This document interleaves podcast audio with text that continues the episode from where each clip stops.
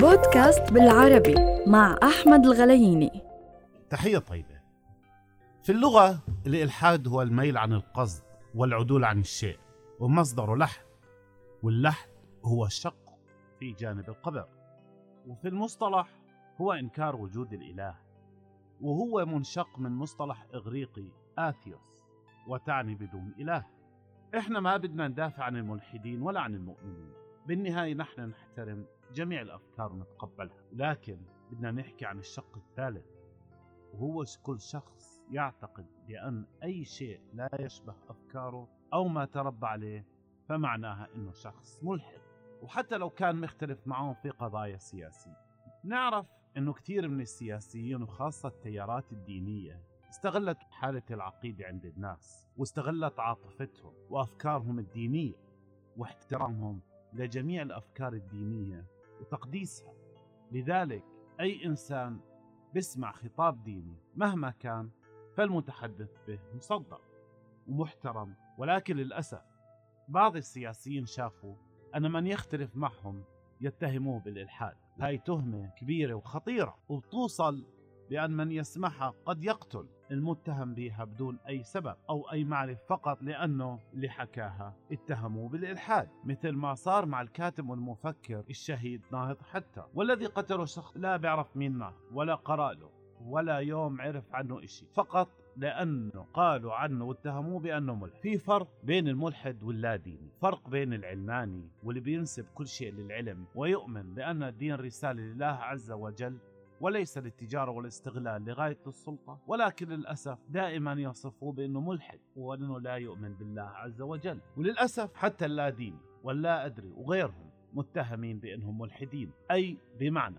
أن أي شخص لا يوافق فكرتي فهو ملحد. وهي تهمة زي ما نكررها ودائما نحكي والله كبيرة وخطيرة. وتهمة مش سهلة يعني من الصعب جدا إنك تتهم واحد بأنه ملحد لمجرد إنه بفكرش مثلك خلونا نحكي بالمعنى هل من المعقول أن العقل البشري ينكر وجود الخالق لهذا الكون؟ هناك علم والعلم يظهر لنا كيف الله خلق الحياة والأرض. الفلاسفة بشوفوا أن الله خلق الماء والهواء والتراب والماء وهي عناصر أساسية للخلق. ومع ملايين السنين بدأت الأرض تتشق الله أرسل لنا الرسل وجعل الأديان حتى نفكر بعقلنا أكثر. والعقل هو السبب الرئيسي الذي جعلنا نفكر بوجود الخالق. فكيف يتم اتهام شخص بالإلحاد؟ لمجرد أنه بيفكر. المشكلة في العالم هي وجود أشخاص ما بيفكروا مثلنا أو ما بنفكر مثلهم وإنه هناك اختلاف بالكون وما بيعرفوا إنه في تنوع في الحياة أساس هذه الأرض فلذلك بيشوفوا أي شخص لا يش بيتهموه كمان. هاي الكلمة بكررها كثير لأنه دائما بدي ترسخ بعقل الجميع.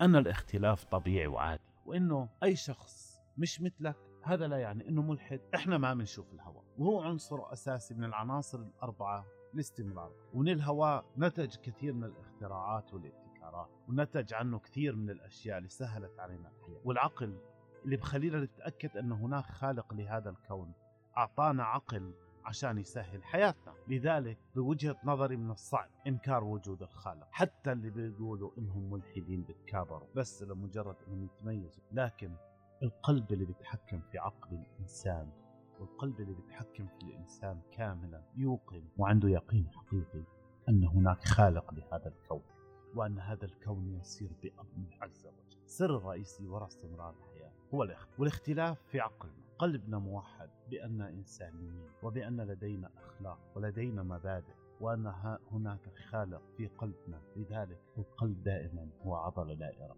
لذلك دائما اعرف أن الله يحبنا جميعا. بلا استثناء ويقف معنا في كل شيء. لذلك من الصعب أنك تتهم واحد بأنه ملحد. الإلحاد أو عفوا. وسر عمار الأرض هو الاختلاف اللي خلانا نبني الأرض اللي صنع منا حضارات وشعوب. لذلك خلونا دائما نتناقش ونعزز عقلنا بالحديث فهو سر هذه دمتم بود